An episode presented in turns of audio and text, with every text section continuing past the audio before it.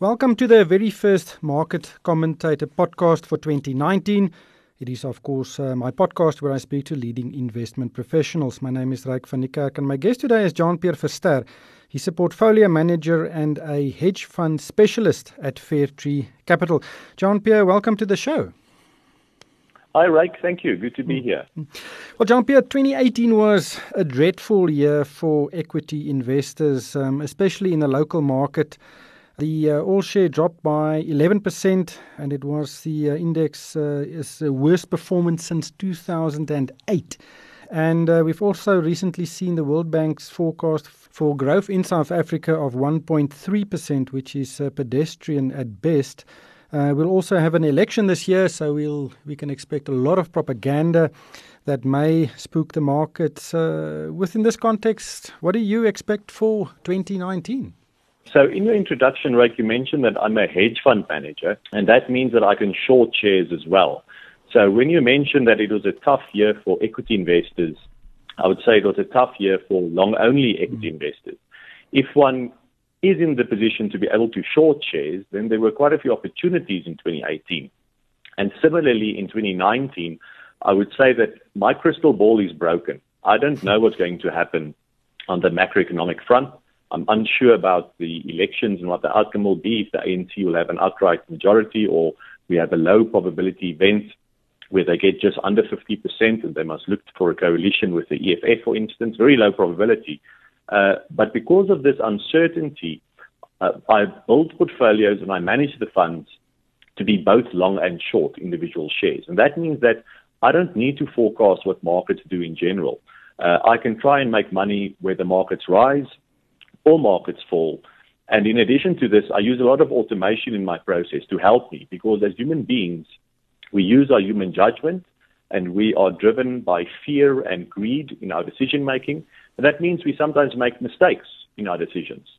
But by using automation and the computer and the objective output of a of an automated process, it assists a human being like myself to make better decisions, more objective decisions, and less emotional decisions. So I don't want it to sound like a cop out, but I really don't know where markets will go. I can say that in general, I find markets to be roughly fairly valued, so not very cheap, but also not at very expensive levels. And we can go into certain sectors or certain parts of the market more in detail if you want.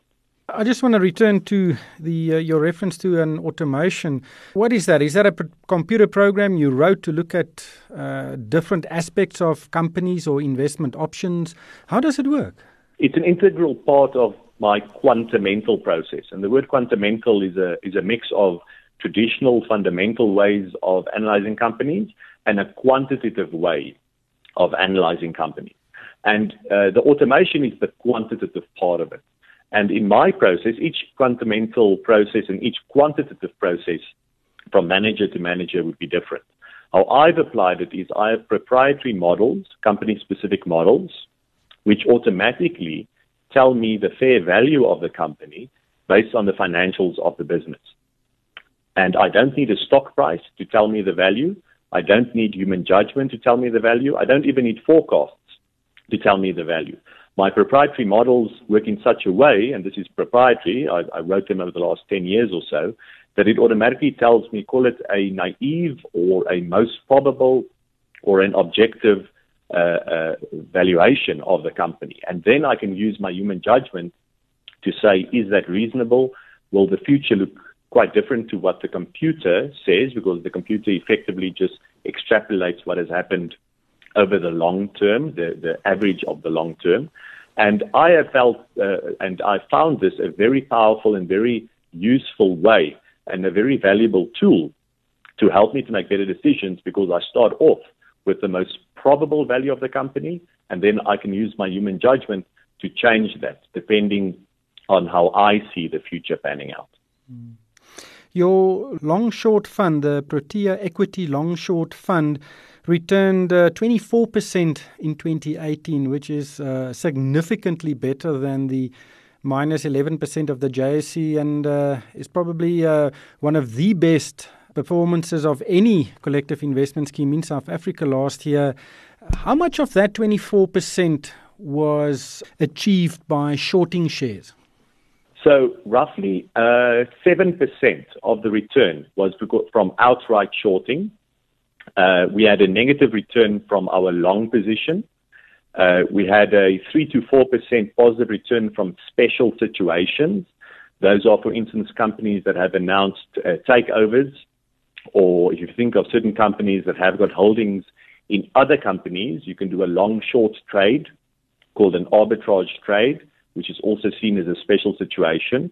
And my special situations added 3 to 4%. And then I also make use of option trading strategies, both bullish option trading strategies and bearish option trading strategies, where I expect a sharper movement in a share price in the short term because of a catalyst, and that added another 10% to my return. Uh, and a big chunk of that 10% of the option trading strategies was because of a bearish view as well. So if I look at the outright shorts plus, plus the bearish options, my uh, uh, shorts contributed around 15% to my return of 24% after all costs to our fund investors. You're, of course, uh, pretty famous for calling Steinhoff and shorting Steinhoff uh, just uh, prior to the collapse in uh, December 2017. How much uh, money did you make uh, from that particular position? The Steinhoff short, and I normally don't disclose shorts, and I'll first go into this. When you come out publicly and you say as a hedge fund manager you are short a share, generally the management of the company that you are short don't like it very much. and you don't always get an invitation to the next results presentation. Now, for most hedge fund managers, being short a company is purely based on valuation or based on an assessment of the business. You are not short the person, the CEO of the business, but it's sometimes perceived by the CEO and other people in the business as if it is personal, as if you are short them. And that is why I generally don't disclose my short positions. You do get activist shorters, like for instance Viceroy, who do go public, and their their uh, prop, uh, their, their uh, modus operandi is indeed to use the media and to use emotion to try and drive down share prices. But that's only one segment of the shorting community, and I would say it's a less responsible part of the shorting community and the hedge fund community. By far and large, the biggest part of the hedge fund community when they short shares is not to whip up a frenzy of public uh, uh, media attention, but rather just as a as a risk management tool to offset some of their long positions. So I went public with Steinhoff just because of the, the importance of that event. And Steinhoff contributed more than 7% to my fund's return for 2017. But most of the money, all of the money in my Steinhoff short position was made in December 2017 mm. when we had the big fall of Steinhoff from over 50 Rand to less than 10 Rand. In 2018, Steinhoff had a negligible impact on my fund return. If I look at the sector allocation of your local fund, um, let's look at your uh, short positions first. Uh, you seem to be short on in the healthcare sector as well as in resources. Why those two sectors? Well, once again, my starting point is always what my objective valuation models tell me. And what my models have told me is that specific shares in specific sectors, and it can be any shares in any sectors, in this case, specific shares in the commodity sector and in the healthcare sector are expensive. And I considered those shares, I used my human judgment, and at the end of my quantamental process, I decided, yes, I agree with the models. I do feel that in the case of commodity companies, the specific companies that I am short, in general, the spot commodity prices that these companies uh, sell their commodities that they produce at are higher than what they were uh, on average over the last few years. There's been a recovery in a lot of spot commodity prices over the course of the last 18 months. But we're at a point where I now feel that these commodity prices are again above average. And I don't know what might cause them to move back to average. But there is this phenomenon in nature called reversion to the mean. And my expectation is that at some point, these commodity prices will also revert to the mean. And that means that if that happens, the commodity companies themselves are overvalued if the spot commodity companies' uh, if the spot commodity prices rather fall. So that is the thesis on the specific commodity companies. On the healthcare companies, uh, I'm, few, I'm sure. Yes. Jean Pierre, um, you know, having said that, uh, the top performing shares on the JSE last year were Anglo Gold, Anglo's Billiton, um, and then down the list, uh, you have Goldfields as well. Um, but sp- specifically, Anglo Gold, Anglos, and Billiton both did more than 21%. Anglo Gold at 41%. That seemed to be pretty solid performances in the greater context. A very good performance. And that is why the short positions in the commodity space, in the commodity sector that I'm referring to, are recent positions. In November okay. and December, I put on these short positions in the commodity space, not at the beginning of 2018 and, uh, and that is why it's called it near the end of this run in these companies that you mentioned, I now feel they're near the upper uh, end of the valuation range. Because remember, you also get in broad terms two types of companies. You get cyclical companies and you get defensive companies or long-term com- compounding companies. And commodity companies, by definition, are cyclical in nature. They don't have a competitive advantage. They don't compound their value year after year. They are quite cyclical. So if commodity companies and cyclical companies in general have had a very strong period, once again, the reversion to the mean phenomenon means that can probably be followed by a below average period. Yeah, Anglo Gold also saw uh, a good performance in December specifically, and most of the gold stocks actually rallied in December. Yes, and that is why for December, I obviously got hurt because I shorted some of these commodity companies in November and they rose in December. And that is why, very importantly, once again, uh, hedge funds are a category of funds, and you have all kinds of strategies within that category. And within that, you have different hedge fund managers that have got different appetites for risk. Now, my personal appetite for risk is very low when it comes to big short exposure. I like to keep my short exposure in specific companies at less than 5% per company. So that if something unexpected happens and the company that I am short starts rising in price and the share say doubles, I don't get completely carried out, but I can manage the risk of my shorts that go up in price because my positions are not concentrated. Your other short positions or uh, majority short positions are in the healthcare sector. Aspen down last year, 51%. I'm sure you made uh, money there. Uh, but why the, the healthcare sector? Uh, once again, there are specific companies, and it's not just Aspen. Um, but there are specific companies in the healthcare sector that uh, throughout 2018 looked expensive to me with the help of my models. Uh, the healthcare sector is a short that I had for probably the last half of 2018. So once again, a position I put on more in the middle of the year uh, in more than one healthcare company. And it once again just came down to the fact that these companies were expensive, and when they reported numbers, it was clear that there was a lack of organic growth, organic revenue growth. There were high debt levels. And when you have a combination of lower growth, high debt levels, and a change in the narrative of a share from people thinking a share that has done very well over a long time will keep on doing well, but you have once again the reversion to the mean phenomenon, meaning that it might be the end of the above average period. You can have a very sharp reaction in the share price. And that is what we saw in the healthcare sector this year. How often do you change short positions?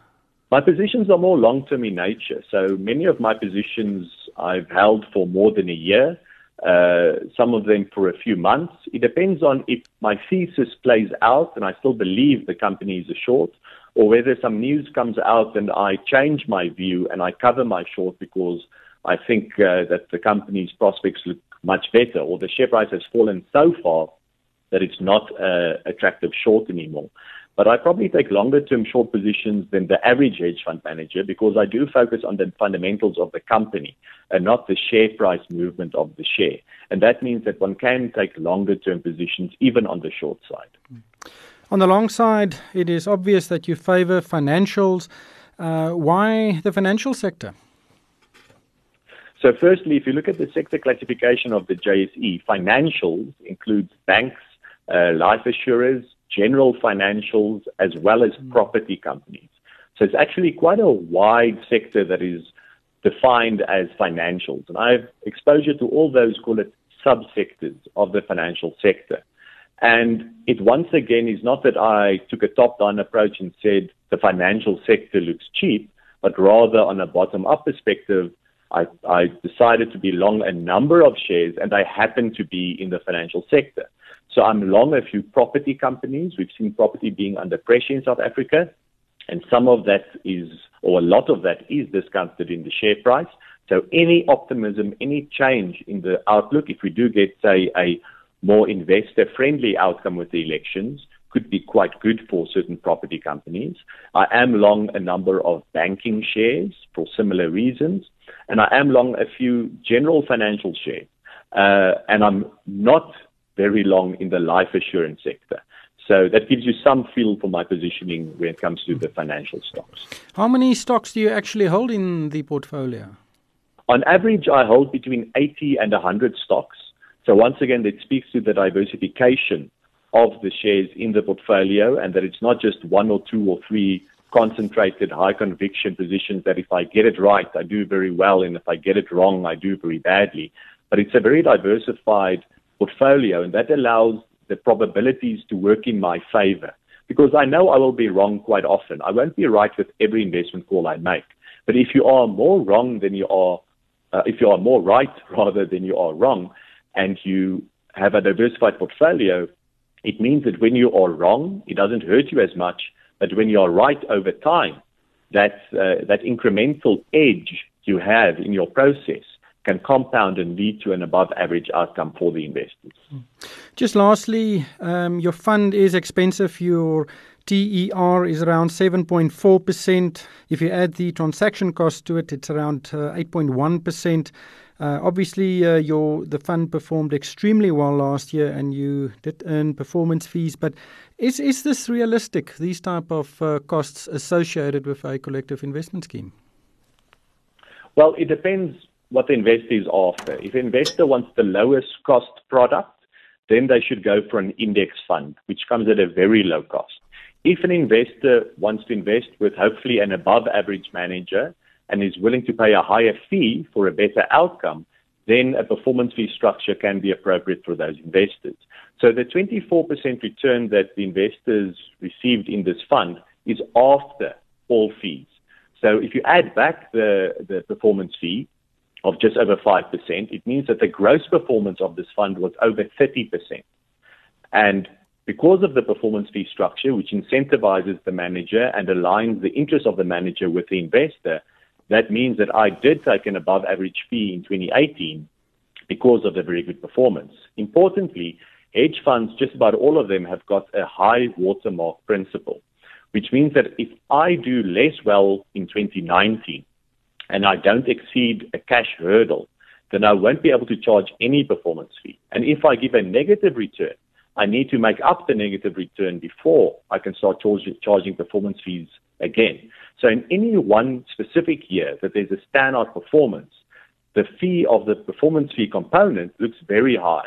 And a lot of people get scared off from the fund because of that. But over time, if the manager can continue to deliver above average returns even after an above average fee, then the investor wins and the hedge fund manager wins. We'll have to leave it there. Thank you, Jean Pierre. That was Jean Pierre Verster. He's a portfolio manager and a hedge fund specialist at Fairtree Capital.